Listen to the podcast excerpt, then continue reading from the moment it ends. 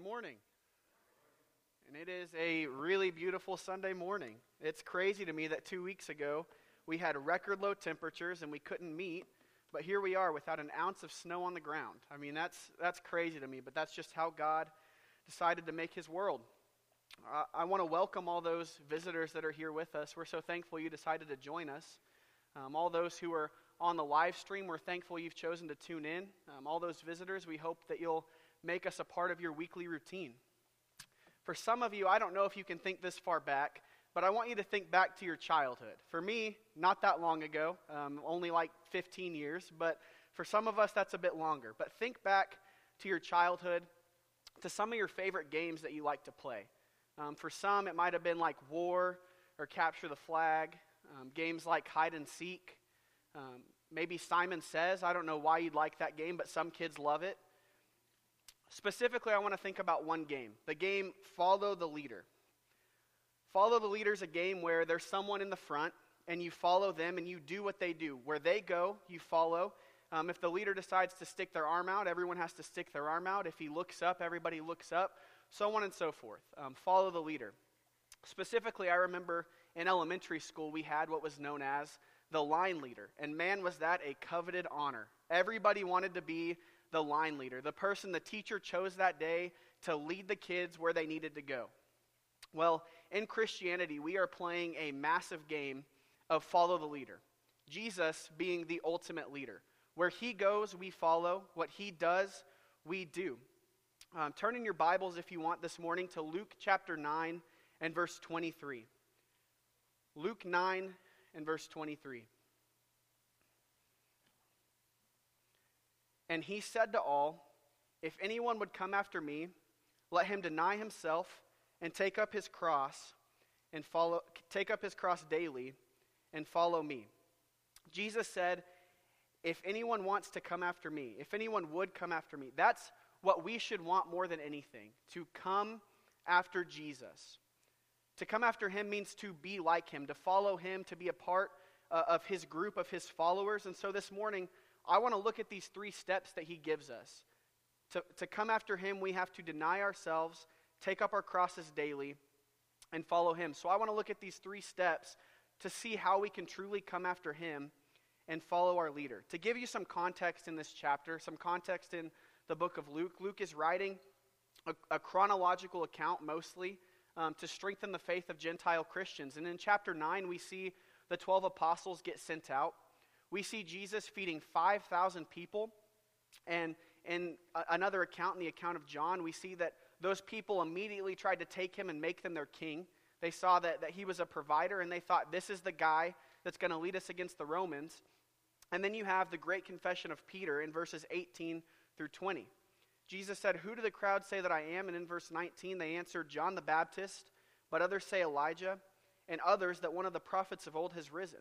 Then he said to them, But who do you say that I am? And Peter answered, The Christ of God. Now, in basically all of the Gospels, this confession is a turning point in the ministry of Jesus. This is a big deal. The, the disciples finally get it, at least to some extent, that Jesus is the Christ. But what they're thinking is he's going to be the one who comes and defeats the Romans. He's going to create this large army and destroy all the enemies of the Jews and bring the Jews up to power. And so, the way that Jesus says to come after him, to, to join his army, if you will, are these three things deny yourself, take up your cross daily, and follow. Now, that's backwards. That's not how you join an army. And so, I want to look at these three things in depth to see how we come after Jesus. So, to begin, Coming after Jesus really means changing your life, first, by denying yourself. Deny yourself. We all have desires. We all have things that we want, some good, some bad. You know, my dream one day is to be an Olympic curler. I don't really know why. I think curling's cool. Um, it's shuffleboard, but giant and on ice. Um, it's a cool thing. But all these things that we want, anything that you want in your life, you need to take a step back and look at it and consider how is this thing going to affect my relationship with God? Even if it's not something sinful, you need to look at it and say, how will this affect my relationship with God? Denying yourself means cutting things out that are going to get between you and God, that are going to put a wedge between you and God. You're not going to indulge in those things anymore, whether they're sinful or not, you're going to ca- cut those things out of your life. When I look at Luke chapter 9, I can't help but see an awesome pattern that Luke has put in. When you look at Luke chapter 9, the rest of the chapter, we're going to see examples of people who aren't willing to deny themselves, and examples of people who aren't willing to take up their cross, and finally, examples of people who aren't willing to follow. And so I want to look at these bad examples of Luke, um, and, and I want us to get something out of them. So stay in Luke chapter 9 and look at verse 37. On the next day, when they'd come down from the mountain, a great crowd met him there. The mountain being the Mount of Transfiguration. Uh, Peter, James, and John went up with Jesus and they saw Moses and Elijah on the mountain. So that's happened and they've come down the next day and there's a great crowd. Verse 38 And behold, a man from the crowd cried out, Teacher, I beg you to look at my son, for he is my only child. And behold, a spirit seizes him and he suddenly cries out. It convulses him so that he foams at the mouth and shatters him and will hardly leave him. And I begged your disciples to cast it out, but they could not. Jesus answered, O faithless and twisted generation, how long am I to be with you and bear with you? Bring your son here. And while he was coming, the demon threw him to the ground and convulsed him. But Jesus rebuked the unclean spirit and healed the boy and gave him back to his father. And all were astonished at the majesty of God. So this man brings his son, his son who, who has a demon, he's possessed, and um, he brings him to the disciples of Jesus. Jesus is up on the mountain, so he brings him to the disciples. And he said in verse 40, I beg your disciples to cast it out, but they could not. And look at the answer Jesus gives O faithless and twisted generation. Now I want to ask you who in this story is faithless? It's not the man. He was willing to bring his son to Jesus. Jesus is up on the mountain, so he came to his disciples. The man isn't the one who's faithless here, it's his own disciples. We know from another account that this kind of demon could only be cast out with prayer. See, the disciples were trying to cast this demon out by their own authority, by the authority that Jesus had given them. They weren't relying on God and the power of God to cast this demon out. I think that's an example of people who aren't willing to deny themselves. When a problem comes up in your life, how do you handle it? Do you try and solve everything on your own? Are you, are you a problem solver or do you rely on God? The disciples are faithless here because instead of relying on God to solve this problem, they're relying on themselves. They're not willing to deny themselves uh, of that need to have power and authority. So, coming after Jesus means changing your life by denying yourself, by, by humbling ourselves and, and cutting those things out of our life that are going to cause a wedge between us and God. Secondly, coming after Jesus means changing your life by taking up your cross daily. You know, we talk about taking up our cross a lot. Um, maybe you have a bum ankle and someone says, Well, that's just my cross to bear. Or you have back problems. That's just my cross to bear. I don't necessarily think that that's, that's sinful to say or anything like that, but I don't think that's what Jesus means when he says to take up your cross daily. What Jesus is saying here, when he says the cross, our first thought when you see someone with the cross, oh, well, that person claims to be a Christian. When a Jew in the first century saw a cross, you know what they thought? Death. The cross was an instrument of death. If you saw a cross, it means that somebody had died. You didn't go on the cross and come back off still alive.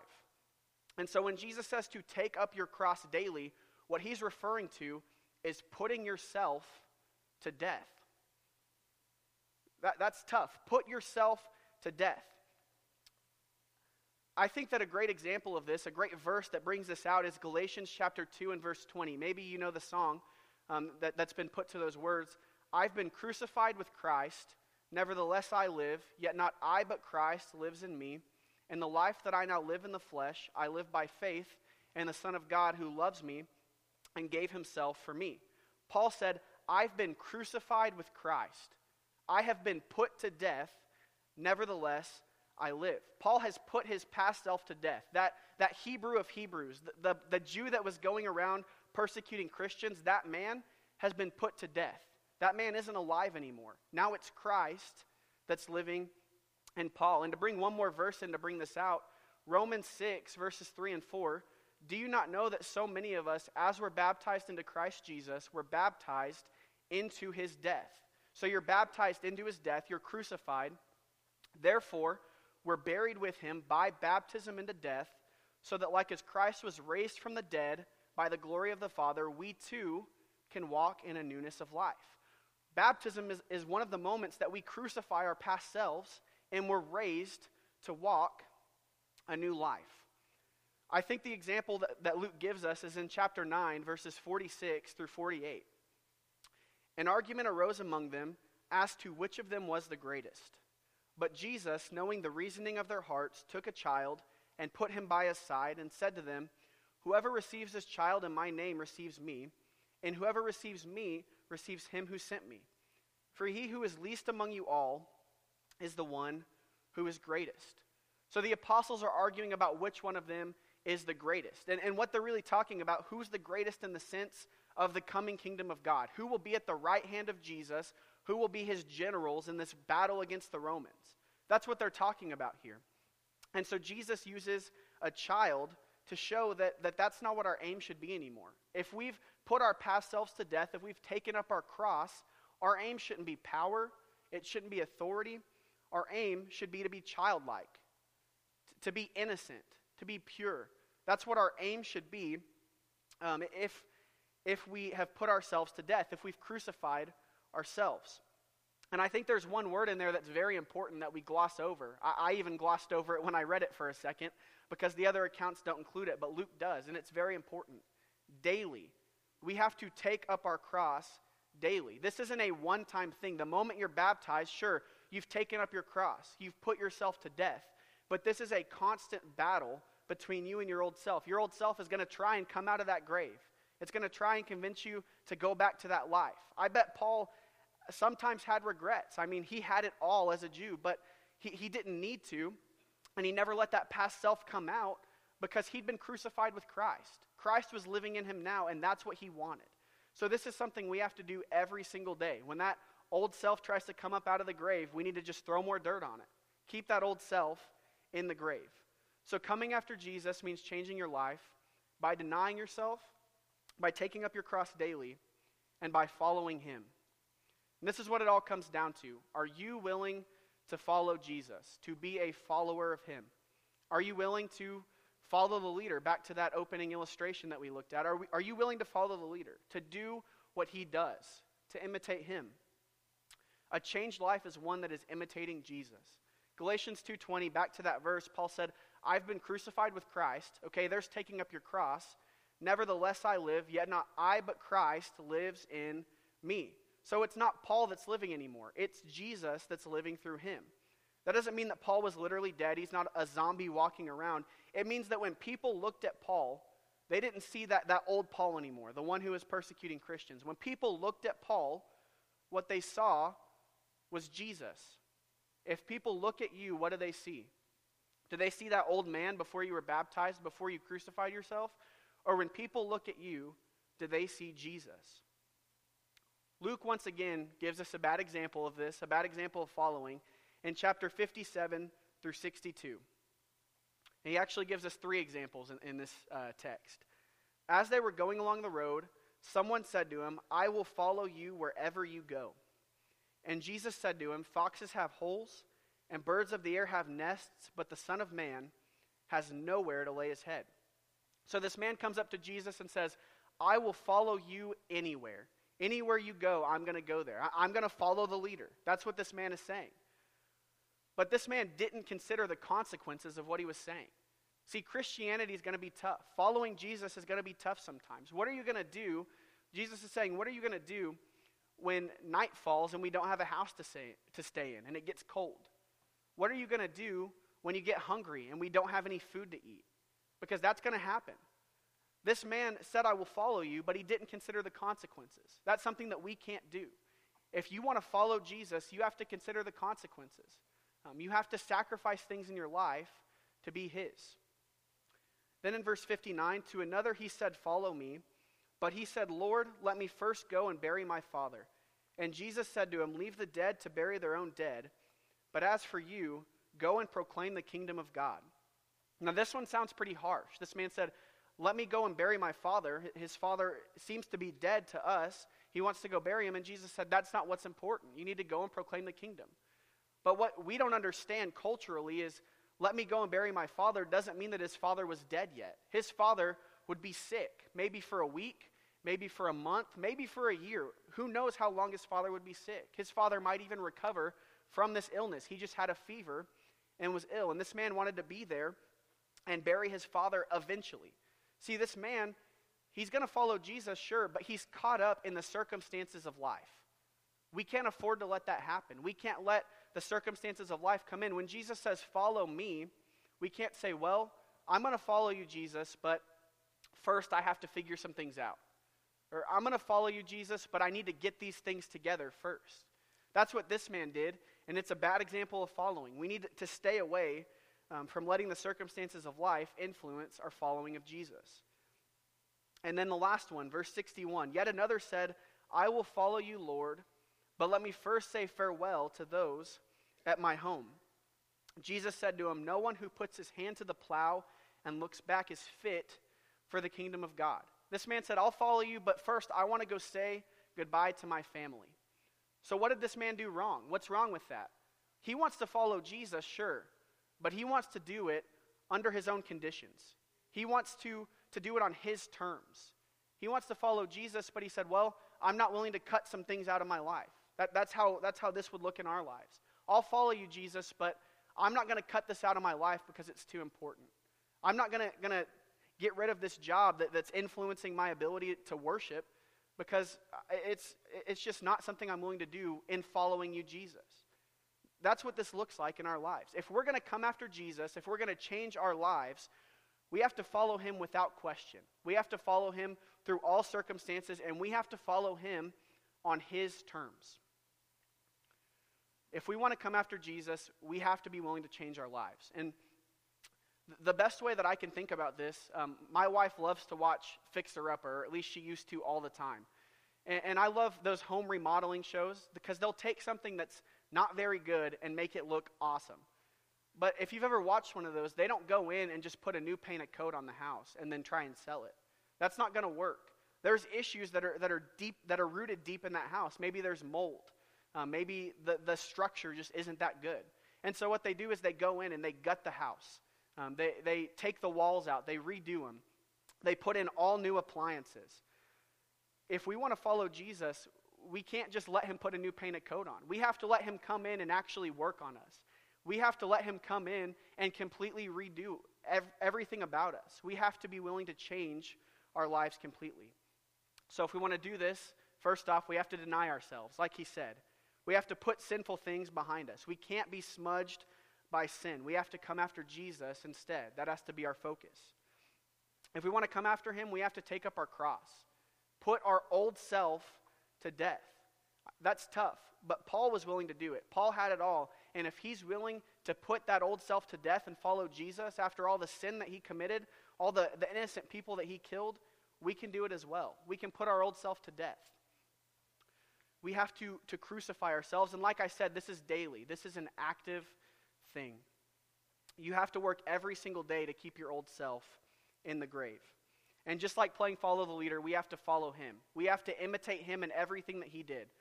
When Jesus went and broke down social barriers in John chapter 4, and he talked to the Samaritan woman, as a follower, as someone who's imitating him, we need to break down social barriers. We need to go talk to, I mean, our Muslim neighbor, somebody like that, that, that maybe we don't think about often. We need to go talk to that person about Jesus. That, that's breaking down a social barrier.